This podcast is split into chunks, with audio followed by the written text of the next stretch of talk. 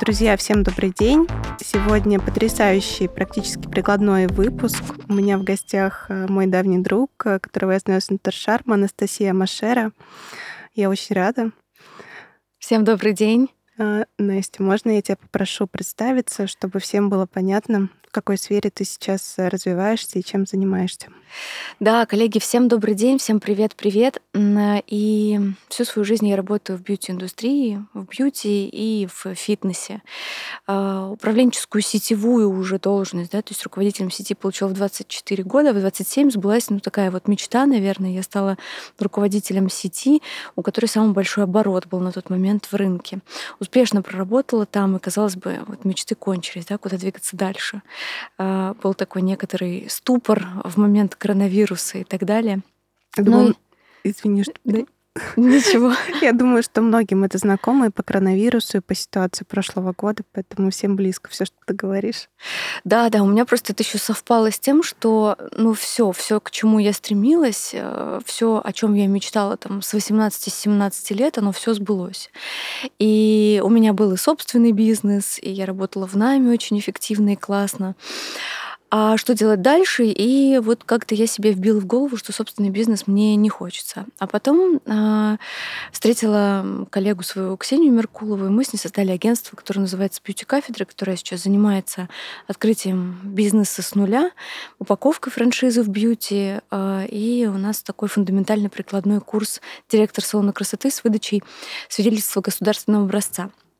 А, вот как-то так. То есть теперь я вижу в своей миссии эм, помощь бьюти-бизнесу, его развитие. И, естественно, остаюсь тем экспертом, который каждый день работает руками внутри этого бизнеса, потому что мы постоянно запускаем, помогаем налаживать антикризисное управление и так далее зная тебя, зная твою экспертность и те ценности, которые ты э, транслируешь, я бы всем очень рекомендовала э, повнимательнее посмотреть, э, что такое бьюти-кафедра, и понять, э, чем ты можешь быть полезна, потому что это на самом деле какой-то неисчерпаемый будет э, поток вдохновения и полезных э, идей.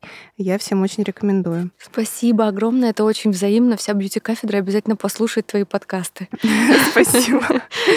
А, мы сегодня поговорим о том, надо ли салонам красоты и клиникам создавать э, собственные профессиональные бренды. Если надо, то каким салонам и, собственно, как это можно все реализовать. Наверное, начнем с э, такого обзора рынка, что после ухода иностранных брендов освободились ниши для косметики, эм, которую можно использовать для работы в салонах красоты а, и клиниках. Вот э, как, какие ниши сейчас освободились, и так ли это на самом деле? Угу. Ну вот я здесь, когда готовилась к нашему подкасту, набросала несколько вводных таких, да, которые, на которые хочется обратить внимание коллег, кто, возможно, там запланирует выпуск собственного бренда косметики или э, сейчас вот там думает об этом или уже, или уже в процессе, да, или, э, может быть, когда-то мечтал и прям совсем еще, да, какие-то зачаточные такие мысли. Вот одна из проблем, которая есть у нас в профессиональном рынке, мы ее планируем с бьюти-кафедрой решить, это нет единого каталога брендов. Вот я как руководитель, я прихожу на работу, да, вот я могу быть очень опытным руководителем из другой сферы, я сажусь, и у меня, допустим, а, возникает идея, что мне нужно пополнить бутик или там мне нужно выбрать новый бренд косметики. А, мне некуда залезть и посмотреть, а что, э, вот где, да, то есть какой бренд по ценовому сегменту я не могу его отфильтровать, я не могу понять, он эко-френдли или наоборот, он такой вот, да, более научный, там вот с какими-то научными разработками или что-то в этом духе. Нет э, понимания того, можно ли его использовать беременным. То есть для того, чтобы выбрать косметический бренд, нужно проделать так много шагов. Сначала искать в интернете. У всех еще сайты такие, вот э, у кого ровные, у кого кривоватые, да, ну так, если уж, если уж честно. И по факту получается, что я сначала ищу, дальше я всем им звоню. Менеджер, у, мэров, у менеджеров есть задача притащить меня в офис. Я тащусь в офис, там слушаю, понимаю, что это мне не подходит или подходит, тестирую. Ну, то есть и так 20 раз для того, чтобы выбрать одну компанию. Это очень сложно. А, мы постараемся этот запрос решить, но сейчас э, есть э, история того, что руководитель идет по более простому пути. То есть он идет в соседние салоны или э, смотрит, э, допустим, на салоны, которые ему нравятся, в которые он ходит. И такой, окей, вот в этом сегменте примерно с этим ценообразованием стоит, например, там Кевин Мерфи, а, там Лореаль и что-то еще. И таким образом распространенные бренды распространяются еще больше, а мало распространенные а, мы о них и не знаем. Есть огромное количество брендов, которых мы сейчас узнаем, оказывается, они были, и они были уже достаточно давно. И как о них узнать, не очень понятно. То есть многих, у многих из них не хватает денег на там интершарм, например, mm-hmm. а, или, или какие-то другие активности, даже на сайт, да, на толковый. Ну, в общем, как о них узнавать, мы не понимаем. Эту проблему нужно знать, это просто вот как бы в момент, когда уже коллеги будут выводить э, продукт на рынок, нужно подумать над тем, как сделать так, чтобы легче познакомить руководителей с брендом? А можно вопрос угу. маркетолога? Почему у классного бренда нет бюджета на маркетинг, и чтобы о себе рассказать? Ну вот классно, что ты задала вопрос. А, можно я спрошу как маркетолог? Да. Потому что на самом деле из того, что у тебя нет бюджета, можно сделать а, маркетинговую позицию из разряда, ну то есть, да, там мы там планируем свои, свой, свой бюджет маркетинговый существенно заранее, да, допустим, там, ну, например, и мы понимаем, что такая история есть, например, тот же самый, там, я не знаю, компания L'Oreal, она планирует, по-моему, за год вперед, да, и если ты хочешь там за квартал куда-то влезть, вообще никуда уже не влезешь ни с каким предложением, потому что у коллег все распланировано. Но у них немножко уже по-другому все работает. У них уже есть достаточные там узнаваемость, налаженные каналы продаж и так далее. У них там по-другому все строится. Если это бренд, который только выходит на рынок, конечно, у него а, чуть менее предсказуемо расходуется маркетинговый бюджет, обязательно есть статья на непредвиденные расходы, потому что ну, каждый новый бренд старается использовать э, все, все возможности и влезать туда, куда он может влезть. Вот, и именно поэтому это же знает только бренд, что большая статья на непредвиденные расходы очень часто есть, потому что появляются возможности, их хочется использовать. А клиент на самом деле их не знает, поэтому если, ну, то есть если э, нет какого-то бюджета сейчас на маркетинг, но мы об этом еще поговорим, у меня прям отдельный блок есть, то это не это можно спозиционировать всегда с точки зрения того, что а, вы очень заранее принимаете решения о каких-то вещах. Ну и это тоже не будет э, как бы неправдой, да, то есть вам а, в моменте там, становления бренда нужно планировать. То есть преподнести это а, с точки зрения как раз вот через, через возможности маркетинга, преподнести это по-другому, да, что это там, через планирование, через вдумчивость каждому проекту и так далее. Я еще примеры на этот счет приведу, там как раз у нас есть интересные вопросы о том, насколько долго может планироваться вообще какая-то рекламная коллаборация. Вот как бы первый момент, что э, нет единого каталога, да, поиску этих продуктов, товаров, мы не понимаем, где их смотреть. До сих пор, э, если честно, я сама для себя не, не нашла какого-то максимально легкого пути. Второй момент, в принципе, э, рынок не был недозаполнен, да, то есть рынок был такое ощущение, что даже немного перегружено. Если мы посмотрим на европейские салоны красоты, да, то нет никогда таких полок, как у нас премиум и выше сегменте, которые ломятся просто, когда ресепшн весь заставлен от, от конца к началу, и только маленькое окошко остается около кассы, да, чтобы, чтобы карточку приложить, еле-еле втиснувшись. Потому что э, так никто не делает в Европе. Ты туда приезжаешь, чаще всего салон работает на каком-то монобренде, есть там ну, 15 от сил, 20 продуктов, которые стоят на полке, и они так работают. То есть российская женщина не была обделена брендами, поэтому эм, как бы в принципе не сказать, что что-то прямо опустело и чего-то нет, не могу. И а, третий момент, что м, сменилось все параллельным импортом, мы к этому тоже еще будем возвращаться, и те бренды, которые как бы ушли, продолжили работать э, так или иначе в салонах. И сначала это все было шумиха, казалось бы, для того, чтобы, ну, то есть кажется, что для того, чтобы почистить склады, да, чтобы все делали большие запасы, а дальше коллеги просто нормализовали свои потоки продуктовые через параллельный импорт, и все стало как-то как-то вот хорошо.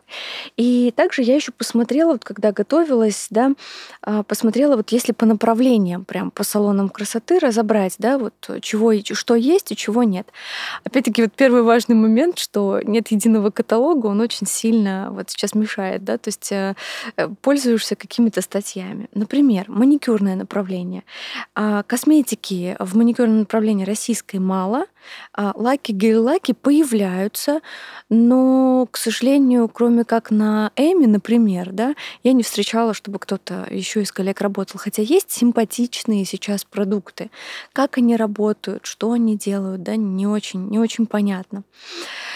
Но при этом вот Эми да, стал таким вот э, достаточно глобальным игроком рынка. В косметологии, например, если говорить о косметологии, о косметологии профессиональной, да, то есть и, и эстетика вообще внутри, там, может быть, какие-то травматичные чистки, и, и премиальная косметика, премиальные антиэйдж уходы. Я знаю всего один российский бренд э, косметики, который можно было бы поставить в салоны. Больше не знаю, да, то есть вот если они есть, то, к сожалению, их невозможно найти ни в интернете, ни, ни где-то еще. По телу э, появилось огромное множество, вот все, как только да, случилась вот история с открытием вот возможностей по рынку, все решили, что делают скрабы, обертывание, почему-то мыло, и, и вот в этом вот духе. Вот появилось очень много недорогих и некачественных продуктов там на Wildberries, прочих маркетплейсах по телу, а, но по факту, когда ты их пробуешь, а, они не дают большего эффекта, чем, я не знаю, продукт из улыбки радуги, например, или магнит косметикс, да, и ты не понимаешь, почему он должен стоять у тебя в салоне. У меня, кстати, есть э, идея, почему именно продукты для тела, потому что ниже порог входа. На самом деле же проще попробовать какое-то средство для тела, нежели что-то нанести на лицо, угу. оставить это на лице на несколько часов, и неизвестно, что там с ним произойдет. Как бы, ну, скрабом ты поскрабился, но ничего глобально катастрофического произойти не может. Вот, с лицом, ну, конечно, мы более внимательно относимся к выбору средств. Вот. Ну и, конечно, сами средства, там, скрабы, крема для тела, кремы а, и так далее, конечно, они дешевле, чем а, хорошие средства для лица.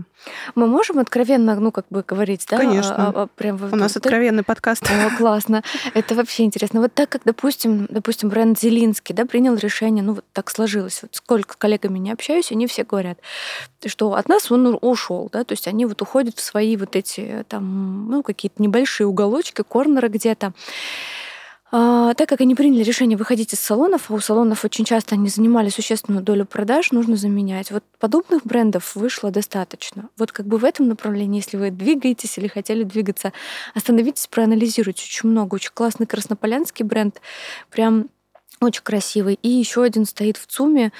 А, можно прям пойти посмотреть. Он прям вот будете издалека видеть. Лавтиарт?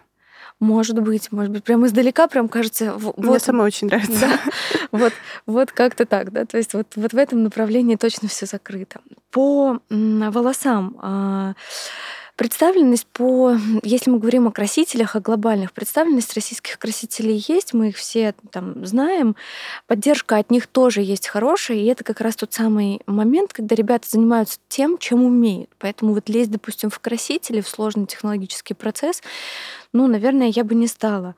И ну, потихоньку начинают развиваться раньше незаметные бренды из других стран. Например, вот там э, форматы, сейчас один из трендов вообще классных, который мне нравится, например, это красители, которые ты закупаешь одну палитру, и тебе больше не нужно закупать э, перманентный краситель или полуперманентный, да, то есть для тонирования или окрашивания с сединой. То есть ты просто добавляешь какие-то волшебные капли, и у тебя один и тот же краситель становится либо перманентным, либо остается полуперманентным. Очень интересно. И вот таких брендов вышло достаточно много. Например, там, если кому-то кто-то из коллег будет слушать, и кому-то будет интересно, например, бренд Alter Ego Italy, при том, что я знаю, что он не один, а уже в этой концепции работает. А, итальянский бренд, у которого нет проблем с поставками, есть просто сейчас такая вот легкое жужжание в офисе повышенное, потому что так много работы у них вроде как давно не было. Вот. По депиляции очень интересно, но я смогла в интернете найти воски российского производства. Есть, кстати, на Интершарме, по-моему, были, я помню. Это очень интересно, потому что я не встречала ни одного салона, который бы на них работал. Я сама их видела в первый раз. И здорово, что ребята есть. Ребята, двигайтесь вперед. Я очень надеюсь, там, что вы начали с регионов постепенно там заполоните и Москву, потому что ну, хороший, не очень дорогой продукт, он всегда, а, всегда очень нужен. И если подытожить, то есть эм, два стереотипа. Первое это, что российская косметика совсем не работает. Ну, то есть, как бы, то есть за этот промежуток времени коллеги много пробовали, у них плохо получалось. И ну, я не знаю, там, если делаешь какой-то, например, там вот салоны, сейчас на примере расскажу, салоны очень часто, и мы, допустим, тоже коллегам говорим, делайте свой маркетинг уникальности какой-то, да, ну, например, там свой персональный запах, аромат, да.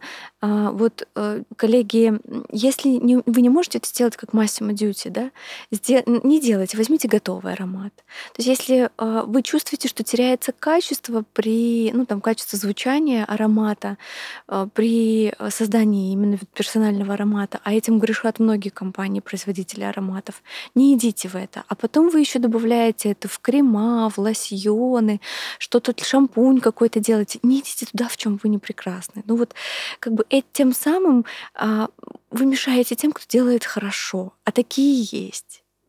Вот mm-hmm. как бы э, вот, вот это такой важный момент, и стереотип этот сложился.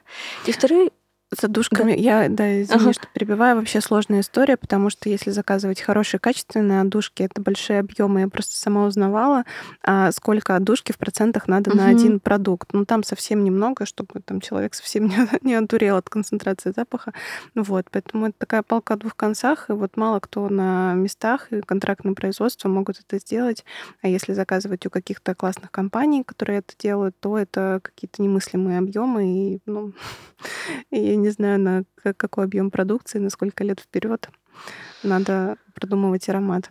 Ну да, сейчас на самом деле, вот я сейчас не вспомню компанию, которая делала несколько раз в небольших объемах э, для коллег, но качество очень сильно терялось. Вот они приходят со своими ароматами, ты их слушаешь, и ты их пробуешь, тестируешь, и они заполняют. То есть чувствуется определенная плотность, которая и не напрягает, и притягивает все в то же время. А, а как только ты делаешь свой, добавляешь его везде, он перестает так звучать.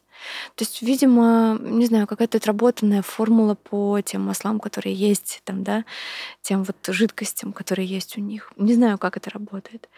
Вот. И второй стереотип э, клиента, который сложился и руководителя, э, это компания заходит и быстро уходит. У меня, к сожалению, был тоже такой случай, когда я очень поверила в бренд российской косметики. А, это косметология, включая там пилинги. И мы попробовали, оттестировали на нескольких моделях. Я сама была там тоже в качестве модели. Я такого результата на своем лице после пилинга не встречала никогда. Я была в дичайшем восторге. И а, последующие модели, которые пробовали тоже, и я прям была, ну, прям очень вдохновлена. Мне хотелось вот просто, просто по-человечески ребятам помочь. Я постаралась познакомить их со всеми коллегами, которых, возможно, подкупила еще и то, что сейчас есть тренд на интимку. Кстати, mm-hmm. интимка российская полностью свободна, профессиональная, если мы говорим.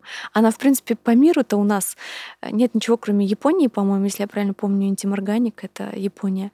А если, если вы хотите сделать что-то, вот чего вообще нет, и, ну, но что-то премиального уровня, сделайте интимку. Я знаю, кстати, российский бренд интимной косметики «Не секрет» называется. «Не секрет»? Да. О, ну, слушай, классно, это хорошие новости. Не знаю таких, обязательно посмотрю после, после того, как запишем, потому что это прям, это прям очень классно. То есть если они прям в провке, то есть можно в салоне что-то сделать, это прям мега круто.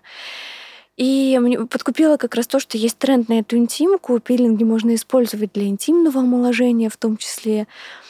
И в итоге я понимаю, что коллеги очень сдались, а, потому что получили пару каких-то негативных отзывов и решили не докручивать формулы, решили вот как-то чуть-чуть, я не знаю, как-то вот, ну что ли, сложили руки, да, им казалось, что если они встанут в какие-то крупные сети, то вопрос решится. Не, не решается вопрос, да, бренд надо продавать, он должен и сам себя тоже продавать, как это делают многие бренды. Ну, в общем, как-то так. Исходя из этих стереотипов двух, есть два совета. Если делать, то делать хорошо, А, если идти, то идти до конца. Ну, то есть до того конца, который просчитан в вашей финансовой модели хотя бы. Это правда. Мне, кстати, одна подруга, которая много лет работала в медиа, сказала такую фразу, а, которую я всегда держу в голове. А, Когда есть продукт, по-любому будет негатив. Ну, то есть одно без другого не существует. Невозможно, делая продукт, не, ну, надо быть готовым, что негатив будет. Нету такого продукта, который нравится всем. Не бывает. Да, это абсолютная правда.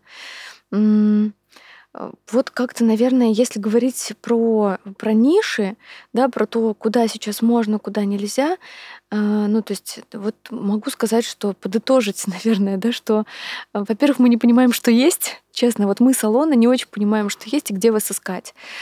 Ну, то есть объявитесь где-нибудь, вот прям, прям заявите о себе, объединитесь все вместе как-нибудь и, и заявите о себе, мы хотим, мы хотим посмотреть, правда, это прям очень классно, и хотим заменять, а, но не знаем, где вас искать. А, Ищем точечно, узнаем сарафан, развивайте сарафан. Ну, то есть об этом можно говорить бесконечно, и, может быть, поговорим. Может быть, у тебя будет вопрос на этот счет сегодня. Да, это очень интересно. Я сейчас сама, э, честно говоря, продумываю твою идею. Мне кажется, что очень тяжело, кстати, в текущих реалиях, когда у нас сейчас так, э, такие ну, как бы нестабильная ситуация с игроками на рынке. Кто-то а, появляется, кто-то уходит. А, уходят не только иностранные бренды, с ними тоже такая чехарда до сих пор происходит. А, кто-то уходит, ну, как ты правильно сказала, продолжает поставляться по параллельному импорту. То есть э, очень сложно создать вот такую систему, где все будет в режиме реального времени постоянно меняться и отображаться текущей ситуации там, на сегодняшний день. А когда ты заходишь в систему, тебе надо знать, что сейчас происходит. Да? Вот, да, это м, очень здорово, что ты как раз вот э, тоже п- напомнила про это, потому что была еще одна очень важная мысль на тему того, что помимо того, что здесь есть здесь и сейчас, вот, да, в котором мы вот есть вот эти вот дано, которые нужно просто учитывать, когда мы что-то создаем, а, то есть еще какая-то перспектива. И, например, мы можем проанализировать примерно следующим образом, что, окей, вот сегодня есть ам, параллельный импорт по Велле, и есть э, те, кто красили на Велле, они и красят на Велле. Будут ли с течением времени ам, Велла сейчас такой пример а, абсолютно вообще, ну, как бы, да, Мгм. ни на что не, не намекающий вообще просто, ну, то есть как бы из головы. Будет ли с течением времени больше стилистов, которые красят на Велле? Наверное, нет, потому что некому учить. То есть вот мы как раз на бьюти-кафедре разбираем, что когда мы выбираем контрагента, нам нужно помимо экономической составляющей, которая вписывается в нашу финансовую модель, учитывать две вещи. Это маркетинговую и обучающую образовательную поддержку. Вот если две эти вещи хромают, скорее всего, бренд не будет суперсильным. Да? То есть, ну, так или иначе, маркетинг он может быть разным. Да? Это может быть предложение по акциям, это может быть продуктовая история. Ну, то есть это может быть, ну, что Ну, угодно. комплекс да? мер обычно. Да, да, да. То есть это могут, мо- мо- может быть, там, не знаю, блогер, с которым вы дружите, что угодно. Вот, ровно то же самое с образовательной поддержкой. То есть мы понимаем, что через 10 лет стилистов, которые красят новелли, а, будет меньше. Потому что кто-то перейдет, ну, там перейдет другие, люди переходят в другие салоны, постоянно осваивают новые красители, а новых не учат, негде учить, да, ну, нет больше образовательного центра. Соответственно, мы понимаем, что этот бренд так или иначе, несмотря на то, что есть параллельный импорт, уйдет с рынка. Вопрос времени. Вот об этом тоже можно думать. То есть смотреть на тех, кто сейчас в параллельном импорте, и думать над тем, что эта ниша может освободиться. То есть, например, вы начинаете с какого-то бренда, я не знаю, там ам, сывороток для лица, а растете в полностью косметический бренд на перспективу, потому что видите, что ряд косметических брендов уходит сейчас. Ну, то есть так или иначе работать по параллельному импорту, что опять-таки при отсутствии образовательной поддержки через 5-10 лет сведет продажи к минимуму. Какое-то временное подспорье, Мгм. да, поддержать тех, кто всегда на нем работал. Да, да. Ну, то есть как-то вот так. Мгм. Спасибо большое. Правда, такой очень важный момент. Э, Если вернуться к теме создания э, собственных брендов салонами красоты и клиниками, э, давай немножко углубимся и скажем, каким салонам и клиникам это может быть очень выгодно, с каких-то других точек зрения полезно, может быть, маркетинга, может быть, лояльности клиентов. Вот а, немножко углубимся в этот вопрос, кому следует обратить внимание и, в принципе, может быть, э, ну, подумать, посмотреть, посчитать, по- порасспрашивать. Угу. Я прям счастлива, что ты маркетолог, ты меня поймешь вообще сейчас стопроцентно, потому что а, вот в моих заметках каждую свою фразу я начинала, если это в концепции, то да, там попробуйте вот это. Если это в концепции, то попробуйте вот это. Так вот, на самом деле, самое первое и важное, с чего нужно начать, если вы салон, для того, чтобы принять решение, делать ли вам что-то или нет, это посмотреть на вообще на то, не вызывают ли какие-то части, детали да, вашего бренда эм, элементы идентики, да, может быть, имиджевая составляющая, музыка, не знаю, форменная одежда. Вот, не вызывает ли какого-то диссонанса? То есть все ли ок в концепции? То есть бывает так, на простом примере объясню, бывает так, что, я не знаю, вывеска какая-то очень э, роскошная, клиент боится заходить, и на самом деле абсолютно простой салон. Бывает наоборот. Или бывает э, нашумевший салон, великолепно заходишь, а на ресепшн совершенно ужасающий сервис, да, у человека не складывается. Или, например, э, это спа-салон, но там динамичная музыка. Это это, ну, то есть нужно сначала разобраться, а все ли у вас ок с концепцией и вообще с брендом. Я могу привести пример. Я год назад рассматривала салон, и мне понравилось как бы помещение. Но когда я села продумывать свою концепцию, а там до этого был молодежный салон, вот абсолютно молодежный, а, с яркими окрашиваниями, там во все кислотные цвета, вот что-то такое. Вот у меня не сложилось. Ну, то есть мне в принципе понравилось, но там закрытая территория жилого комплекса. Я сама туда еле, честно говоря, прошла. У меня вот только ПЦР-тест, наверное, не спросили. А, все такое там супер красивое, аккуратное, роскошное, изящное.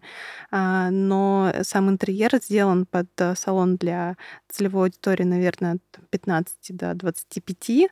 Вот. И во всем этом роскошестве это выглядело нелепо. Ну, там стены бетонные, понятно, что все сделано. То есть как это, это надо было абсолютно поменять все, чтобы это все вот было в единой концепции, потому что ну, клиент просто не дойдет. Ну и можно было бы, наверное, сделать это классное место, но в другой локации. А, сейчас очень много каких-то а, площадок, где сформировано уже комьюнити, вот, на каком не знаю, хлебозаводе, например, mm-hmm. да, вот, э, или там еще что-то. Ну, в общем, вот иногда бывает правда, что все, все замечательно, но вырвано из контекста, вот как бы отдельно. Абсолютно, да. И, или, например, э, это еще и само пространство вырвано из контекста. Насколько я понимаю, они тебе предлагали это как а, продажу бизнеса. Да, да. Ну, то есть понятно, почему закрылись, к сожалению, да, коллеги. То есть вот бывает... Говорили, что уезжают. Ну, может быть. Может быть, все, но как бы, в принципе, если бизнес приносит, обычно там, стараются все равно как-то его поддерживать, чтобы деньги приносило. Особенно если он очень прибыльный, не хотят обычно продавать. Ну, по-всякому бывает. Но а, бывает так, что даже вроде как и место совпадает, а внутрь заходишь, и все совершенно не то. Ну, то есть краситель, на котором работает, то, как одет мастер, да, вот если в бублике а, весьма органично смотрится мастер с сигаретой около входной группы в шортах и в шлепках, вот он там смотрится органично, mm-hmm. да, то в другом, то, то вот даже не хочется его приодеть, вот честное слово, несмотря на то, что там это может быть там не по нормам, еще что-то, то в другом салоне так не сработает. И вот как только вы понимаете, что все у вас ок с концепцией, то тогда нужно думать, а что эту концепцию дополняет. И чаще всего вот э, это может быть, э, можно идти от нескольких путей. Да? Это то, в чем вы э, лучше всего разбираетесь, например, да, как Мане сделали краситель свой для волос, да, стал Мане Professional. Для меня, например, странная история назвать свой краситель как сеть салонов красоты, потому что вот я работаю в салоне «Ромашка», допустим, в городе Нижний Новгород, и мне не ну, ну, мне в салон не хочется ставить э, название салона российской сети. Да? А если я развивающаяся какая-то сетка, да, может быть, региональная, то есть у меня два салона, хочу ли, не хочу, то здесь вопрос, это был вызов или что? Но Александр Павлович Глушков умеет бросать вызовы, поэтому, может быть, это был и вызов такой, типа, мы настолько классные, что нас возьмут все, может быть. Очень интересный комментарий. Я, кстати, не думала никогда об этом. Ну да, он такой просто изначально... Я с тобой согласна абсолютно, что вряд ли сетка возьмет э, продукцию с названием другой сетки. Ну да, и, кстати, на самом деле вот на Money Professional можно интересно описать вот почему, когда можно брать. Дело в том, что может быть такое, что изначально продукт планировался для внутреннего использования, для сети салонов красоты Моне и для точки красоты. Плюс, насколько я понимаю, у них появилась еще одна какая-то концепция комфорт-сегмента с какой-то птичкой, то ли сойка, то ли что-то еще, как-то вот так называется. Вот. И там тоже стоит краситель Моне Pro.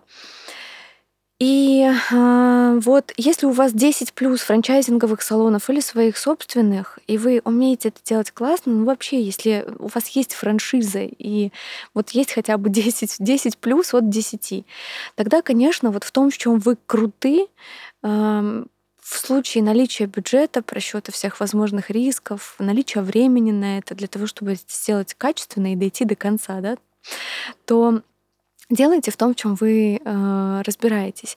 Или если не хотите уходить вот в это глубокое изучение, да, там красителя или там косметики или еще чего-то, то сделайте предметы идентики. Вот, например, в этом плане идеальный, кстати, они сейчас выпустили косметику свою тоже. Идеальный пример это сеть White Fox, премиальные салоны на Новой Риге собственница или Инна Ильина, великолепная вообще для меня, на воплощение люкса. Вот я когда на нее смотрю, она для меня воплощение люкса. Такой вот никогда сверху вниз, а когда вот в, а, в формате Шульца, да, мы, дамы и господа, для дам и господ. Вот вот они выпустили, она поделилась на последнем форуме, говорит, вот маслице, значит, это для тонуса, а это для расслабления. Какое вам, Настя? А я стою, вот это был форум в Дубае, я стою прям вот уже никакая. Это был последний вип-день. Я говорю, мне для тонуса, пожалуйста. То есть мы понимаем, что э, гости приходят в их большой спа, то есть у них есть несколько форматов, включая спа, гости приходят в их спа, и на выходе получают вот такое. А продавая франшизу, а, они смогут это масштабировать на продажу да, для своих, для своих э, франчайзи смогут, конечно, и заработать на этом немного, но смогут, а также поддержать бренд смогут. Поэтому делать это нужно тем, у кого есть возможность ну, у кого есть возможность масштабировать это хотя бы во франчайзинге, то есть прежде всего тем, кто во франшизе и кто хорошо развит во франшизе, если это интересно. Хотя у меня, кстати, есть еще один пример, я только что о нем вспомнила. У меня у хорошей знакомой а, есть э, своя студия моментального загара, и у них при первом посещении они дают а, гигиеническую помаду с их логотипом, с их брендом. А, абсолютно потрясающая гигиеническая помада. И вот просто у меня сейчас сумочки постоянно якорь Просто к, к их пространству. Я беру, я вижу это название, я смотрю на свою бледную руку и думаю, блин, надо записаться. Вот, идеальный, просто идеальный какой-то это, это просто супер. Вот как раз-таки, да, в идентику. Уходите во что-то, что можно положить с собой сум- в сумочку. Э, не знаю, там то, чем мы пользуемся каждый день дома. Не знаю, может быть, это будут даже ватные палочки с логотипом, которые очень красиво поставить в ванне, и потом даже туда просто вот доставлять ватные палочки из, э, из э, там, пакета, в котором э, вы это купили. Угу. Ну, то есть вот какие-то такие вещи. Или там, я не знаю, коллеги делают там бутылочки с камнями, с какими-то внутри, то есть специальные наборы для разных видов энергии. Вот кто уходит вот в эту историю, да, они идут вот делают вот подобную такую историю. Кто-то, например, коллеги э, запаковали разные чаи, это тоже вот спа-проект, да, запаковали разные свои вот травки, по-моему, травки так они так и называются. Вот. А, и эм, это тоже очень классно. Ну, то есть вот э, как-то так это что-то из лайфстайл. Многие коллеги делают там худи, кепки с каким-нибудь, если они, допустим, дерзкие, молодежные, то это с какими-то их посылами вот в этом направлении. То есть здесь э, от направления салона очень сильно зависит, во что, во что уходить. Но если вы можете масштабироваться, э, то есть продавать свой товар уже в готовые ваши франчайзинговые салоны, и вам это нравится, в целом вам это интересно, то это такой самый первый «да», по которому нужно идти. То есть, если немножко резюмировать, э, то я думаю, что так, если вы крупная сеть, э, и вам есть э, куда дистрибутировать ваш продукт, который, условно говоря, там, снижает себестоимость э, самой процедуры, и вы можете это все распространять по сетям, тогда, конечно, можно уходить в какие-то профсредства, потому что э, создать собственную линейку профессиональных красителей, конечно, требует больших вложений. Надо тут думать э, именно с экономической модели, насколько это необходимо сети, или угу. просто продолжать закупать краситель, который подходит по всем параметрам, ну и там, не знаю, если у него изменяется цена, просто закладывать это в э, стоимость процедуры и как-то, э, ну, выравнивать ситуацию. Но если у вас э, нет такой возможности, то можно посмотреть э, э, в сторону каких-то других продуктов. Не обязательно, чтобы это были какие-то бьюти-продукты, просто что-то с точки зрения брендинга и персонализации, чтобы поддерживать лояльность клиентов, постоянно в прямом смысле быть у них на виду угу. и ну, какие-то приятные бонусы, да, вот им дарить, дарить это ощущение и желание вернуться вернуться к вам в салон. Это может быть что да. угодно. Ну, помадка это все равно там бьюти-продукт. А, вот, как ты говорила, худи, кепки, а, что угодно, подставка для ватных палочек. Да, да, все верно, все именно так. А если мы а, все-таки углубимся в создание профпродукта для салона, а, как поступить тем, кто хочет это реализовать, как создать свой бренд, на что посмотреть, от чего отталкиваться, что делать, что начать, потому что создавать продукт это всегда переход от очень общего к очень частным моментам. Вот, Мгм. Я думаю, мы можем направить как-то. Да, точно направим. Я создала план из 10 пунктов, которые нужно выполнить. Я люблю планы, чек-листы, инструкции. Это здорово. Вот это тот самый план. Обычно, если бы мы, допустим, там, я не знаю, вот мы с кафедрой берем какой-нибудь заказ на открытие салона, да, обычно мы начинаем с маркетингового исследования, дальше это финансовая модель и концепция, да, ну, то есть которые вот идут практически, ну, то есть практически параллельно, но маркетинговые исследования дают вводные цифры. Но так мы делаем потому, что обычно знаем уже какую-то идею, то есть откуда идет собственник. У меня есть помещение, например, я хочу вот это, или у меня есть столько-то денег, я хочу, чтобы мы открыли вот это, или у меня есть столько-то денег, я хочу просто вложить, не думать ни о чем, и чтобы через время это приносило вот столько-то денег. Да, это разные задачи, разные пути, но так как у нас э, другая история, то есть мы обращаемся к коллегам, которые, у которых это какая-то мечта, то первое это нужно ответить себе на вопрос, в чем я круче всего, прям сесть и прописать, да, в чем я разбираюсь действительно лучше всего. Это, наверное, ну такая вот история, от которой вы не устанете просто. То есть если вы в этом разбираетесь лучше всего, значит, вы, скорее всего, потратили очень много часов на это, и, и это значит, что это вам так или иначе доставляло удовольствие, поэтому э, это самое важное. Это может быть несколько вещей, вот все их запишите. Второй момент — это такой продукт, идея на на коленке. Это окей, если я в этом разбираюсь, а что я могу сделать тогда? Вау, я могу сделать вот это. Вот там, где вы чувствуете вот это вот вау, там, где вы сами загораетесь, потому что вы же в этом разбираетесь, вы чувствуете, вам кажется, что вы э, ощущаете, что это нужно рынку. Вот ищите этот огонек, вот это вот вау, точно, вот это будет классно. Третий момент — это финансовая модель тоже на коленках, потому что нужно быстро прикинуть, э, окей, у меня хватит сейчас денег, да, ну, чтобы вот не перегореть потом, чтобы вот не потратить очень... Вот если дальше пойдем сейчас в, в декомпозицию и не поймем, а точно мы ли это можем себе, мы, скорее всего, к следующему продукту, вот который из первого пункта второй вот в списке, мы к нему не придем. Вот быстренько финмодель на коленочке посчитали на салфетке. Примерно доходики, расходики, сколько смогу кому реализовать. Каждый, кто разбирается в каком-то продукте, всегда может это себе прикинуть. Вот если понимаем, что можем уже в этом идти, то есть в финмодель пролазим, идем в маркетинговое исследование уже глобально не знаю, там, целевую аудиторию формируем, тенденции рынка, представленность там, э, брендов-конкурентов, например, в этом сегменте, в этом направлении и так далее. Все, что можно оценить, любые цифры, которые вам могут быть на, на такого рода маркетинговые исследования, вот прям заложите в своей голове и не только а, недели три. То есть прям вот позадавайте огромное количество вопросов и сядьте вместе с коллегами и попросите их э, тоже позадавать какие-то вопросы, которые могли бы пригодиться в маркетинговом исследовании. Нет никакого смысла обращаться, например, э, в какие-то компании, которые будут заниматься телефонными обзвонами с точки зрения маркетингового исследования. Но если вы обладаете каким-нибудь бездонным бюджетом инвестиций, у вас есть возможность э, закупить программатик или какую-то другую систему, которая, допустим, да, там вот работает по OFD-чекам, вот считывает эту потребительскую активность, какие продукты в большем сегменте где покупают, да, или хотя бы заказать аналитику, я не знаю, там, а, да тот же самый, я не знаю, вот там, не знаю, ну, через программатик, наверное, можно будет заказать аналитику золотого яблока, я уж там не знаю. Я вообще сейчас законные вещи говорю, а то, а то, может, меня уже ждут там внизу. На Арбате, на Арбате мы. Я думаю, они и так знают.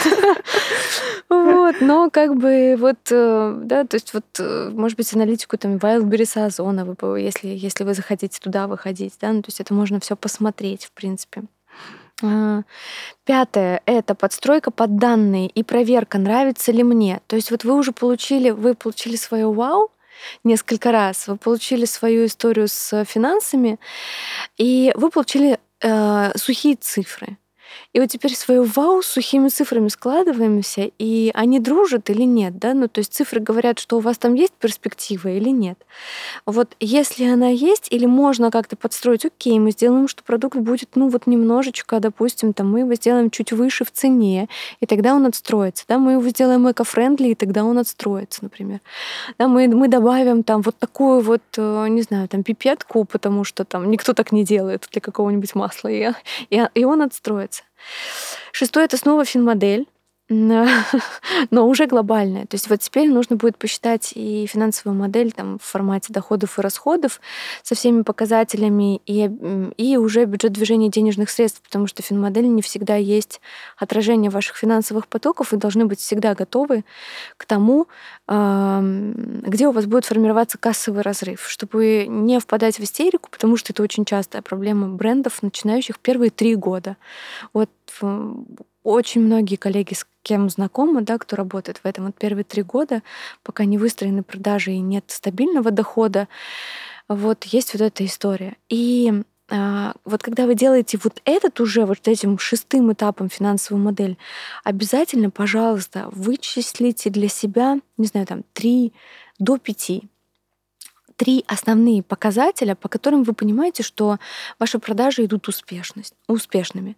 Например, эти показатели могут с течением времени меняться, больше того даже должны. Например, на первом этапе жизненного цикла вам что будет важно? Прирост от первого месяца ко второму или, например, количество локаций, да, например, которые вы, с которыми вы заключили. То есть какие-то метрики должны быть. И вот выделите для себя в компании три основные метрики, которые вот там на первые полгода, на вторые полгода, да, допустим, допустим, будут, вы их можете потом корректировать, но их вы должны отслеживать каждый день. Вот прям до того момента, пока это не выйдет в более-менее какой-то хотя бы давай-давай, да, вот, э, э, вот отслеживать их нужно будет каждый день. Идем дальше. Седьмое — это проверка теории. Мы э, проверяем теорию, можно проверить несколькими способами, но мой самый любимый — запустить рекламу проверьте количество кликов. Ну, я имею в виду не на ваш конкретный продукт, а на, не знаю, там, продукт э, ромашковый чай. Ну, то есть вот какой-то идентичный, но не ваш.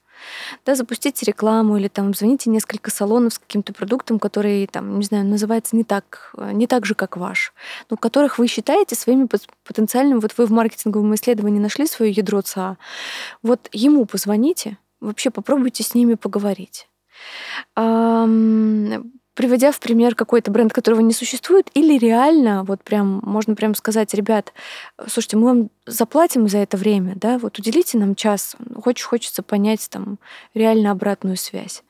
Это будет очень полезно. А, восьмое — разработка продукта. Девятое — проверка на целевой аудитории этого продукта. И вот здесь а, как раз вот можно вносить, вносить первый чек-лист, как раз-таки такой большой, да, потому что не тестируйте свой продукт на своих, э, там, ну, как бы не спрашивайте обратную связь у своих там лучших друзей, или если спрашиваете, то прям заплатите им. Вот прям даже лучшим друзьям заплатите, скажите, слушай, вот тебе тысячу, но за честный ответ, например. Потому что если вы снабжаете их баночками своей там косметики, каких-то продуктов или там, не знаю, чаев, чего-нибудь еще, а, а потом спрашиваете, ну как тебе? Люди вас любят, люди эмпатичны, они не хотят вас расстраивать. Это может сыграть очень злую шутку. А, и больше того, особенно, знаете, очень тяжело расстраивать, когда ты видишь, как человек, когда человек влюблен в свой продукт. А вот а, если бы он сел напротив, даже не предложил бы денег и сказал, слушай, скажи мне, как есть. Я тебе вот, вот мне сейчас очень нужно, скажи мне, как есть, потому что от этого очень многое зависит. Насколько там, тебе нравится этот продукт реально, насколько ты, ты бы сама за ним вернулась, насколько теперь он прям твой, мне кажется, еще вопрос, насколько друзья в целевой аудитории этого продукта. Абсолютно точно, да. То есть эти люди должны быть абсолютной целевкой. И вот как только, если вы этим людям заплатите, значит, у вас же будет возможность попользоваться их временем, вы же еще и продуктом дали, и нужно временем попользоваться. Вот что неудобно, например, да, спросите у них вообще, как они его открывают, где они его хранят. Может быть, вы сделали великолепную стеклянную упаковку, а они постоянно мигрируют по сумкам, например, какие-то спортивные там сумки или еще что-то, и стекло бьется, ну, например, или но недостаточно плотное.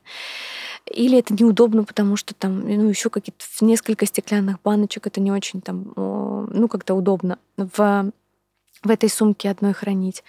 Или, например, а, слушайте, вообще есть э, прикол, вот сэмплер крема для рук одного из брендов, не буду говорить какого, а, чтобы протестировать. Крем для рук прикольный, но для того, чтобы снять вот эту вот железную штучку, Нужно сломать все ногти. Диссонанс. Это ногтевой бренд. Да, у меня были какие-то похожие случаи, когда я тоже могла не, не дойти до самого продукта из-за очень замысловатой упаковки. Да, да, да. И здесь вот э, Просто вот спросите у них, как они живут с этим продуктом, да, как они наносят, а как он дружит с другими брендами. Может быть, он сворачивается, не знаю, там на лице. Что, вот, да, что происходит в, в жизни, насколько это удобно, насколько нравятся ароматы и так далее. И прям я очень рекомендую заплатить за эту обратную связь и получить ее настоящую.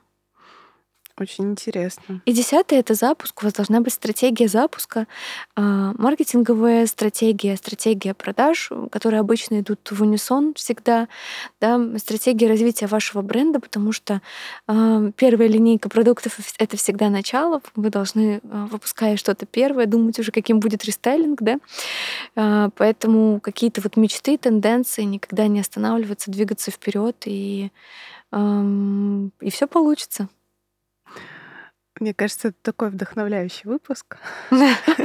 О, я рада, что так получилось. Да, и в том числе для меня, кстати. Это здорово. Можно такой вопрос, наверное, больше от меня. А, какие еще ниши ты видишь перспективными сейчас а, на рынке? Вот что, чего, может быть, еще не хватает? Ты имеешь в виду как раз-таки вот, да, про наши Да. профессиональные бренды. Угу. Ну, смотри, сейчас э, замещение полноценного так и не произошло, например, в медицине. И а, динамика развития медицинского рынка сейчас очень высокая. Ну, то есть, если барберы, ногтевые салоны всех сегментов развились достаточно давно, и, мы, и у них примерно сохранился пул определенных да, там, а, клиентов и брендов, а, то медицинские клиники сейчас размножаются, ну, то есть у них динамика роста, они в стадии очень активного роста. И э, та же самая тенденция у тела, и та же самая тенденция у, у интимки.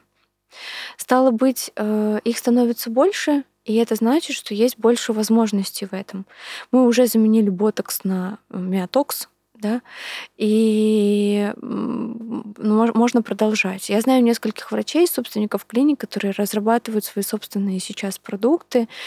Эм, иногда это точечные продукты, иногда это какая-то глобальная концепция, как одна из наших э, там, например, там, коллег э, Анастасия Буробина там, в процессе подготовки вообще каких-то очень классных генетических тестов, которые там будут вообще просто супер на порядок выше. Мало что в этом понимаю, а она просто сейчас бы рассказала очень ярко и красочно.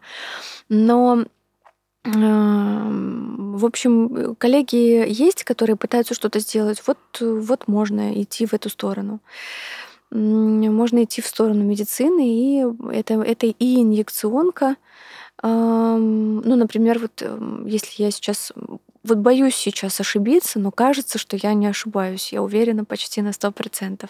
Вот в инъекционке последний препарат, он, наверное, единственный, который сделал, ну, там, понятное дело, что с миорелаксантами фурора не произвести, да, а вот, например, э, с тем, чтобы как-то уплотнить кожу, да, вот что-то уже другое, поработать с качеством кожи, другая история. Вот сфера гель, если я правильно помню, это российский препарат, который произвел, вот, на мой взгляд, фурор на э, бьюти-мед рынке за последнее время, потому что то, какие результаты он дает, э, это очень круто. Вот в этом направлении двигаться классно и можно. Мне кажется, только барьеров много. Очень сложно а, преодолеть вот этот вот барьер, чтобы какой-то препарат, э, который ты не знаешь, вколоть тебе в лицо. Вот то, что мы с тобой говорили, скраб намазать легко, крем для тела намазать легко, крем для лица уже сложнее, а инъекционные процедуры это еще сложнее. То это да. Я мне ставила врач ксиамин, и перед тем, как она мне поставила, она мне полчаса рассказывала, почему это хороший препарат и почему стоит поставить его, а не ботокс. Ну, то есть, э, хотя, в принципе, я, у меня нет какого-то там пренебрежения к российским препаратам. Если это выбрала врач, которому я доверяю, то я, ну, я доверяю врачу в первую очередь. Вот, но я удивилась, э, там была целая лекция, угу. чтобы у меня совсем сомнений не осталось. Видимо, есть, вот она знает какие-то предубеждения вокруг этого. Да, это ну, тот же самый стереотип, что э, делают плохо, да, а на самом деле стали делать очень-очень классно, очень-очень хорошо. И да, в этом направлении можно двигаться, и на самом деле очень много женщин, которые совсем не боятся вкалывать в себя, что попало. И врачей, которые колоть, э, к сожалению, да, вот не зарегистрированные препараты и таких в медицинских условиях. Да, к сожалению, это... мы знаем все вот эти случаи. Да, да, да. Это, вот... это то, с чем мы постоянно продолжаем бороться, и, ну, и будем продолжать бороться. А, и это просто ты очень ответственная, поэтому такие две ответственные собрались. И, и да, и понятное дело, что для нас это все сложно, допустим, мне как не медику тоже непонятно, а для них это все несколько проще, да, они к этому относятся как к выпуску шампуня.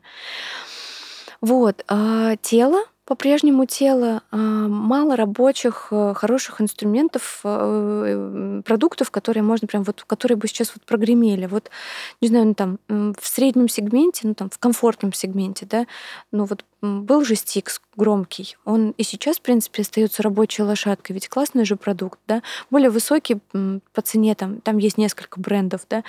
Но вот что-то такое можно еще хотя бы, и российское, например. Я не знаю, Стикс российский или нет, не помню, кстати. Я, кстати, тоже не помню. А еще я люблю задавать этот вопрос. У нас есть миф, что а, российская женщина готова покупать, э, и не только женщина, кстати, и мужчина, просто российские потребители, а, российскую косметику не дороже 330 рублей, если мне не изменяет память. Условно, вот такой вот барьер. Что ты скажешь на этот счет? Просто мы сейчас начали говорить про а, комфортные сегменты, так я понимаю, средний плюс и около того. Вот ну и вот есть какие-то внутренние убеждения. Это обсуждается на каждом мероприятии а, профессиональном, ну, которое я посещаю. Я очень надеюсь, и мне верится так и видится так, что как раз-таки, если говорить про бьюти, что именно медицина поможет перевернуть э, это представление о российской косметике в том числе. Но здесь очень важно, чтобы больше профессиональных брендов э, российских появлялось. Особенно, вот на самом деле есть э, смысл дождаться несколько классных премиальных брендов, по которым не скажешь, что они российские да, там вот на них смотришь, и, ну, то есть э, на них же не, не нарисована матрешка, там, я не знаю, что-то там, медведь, балалайка.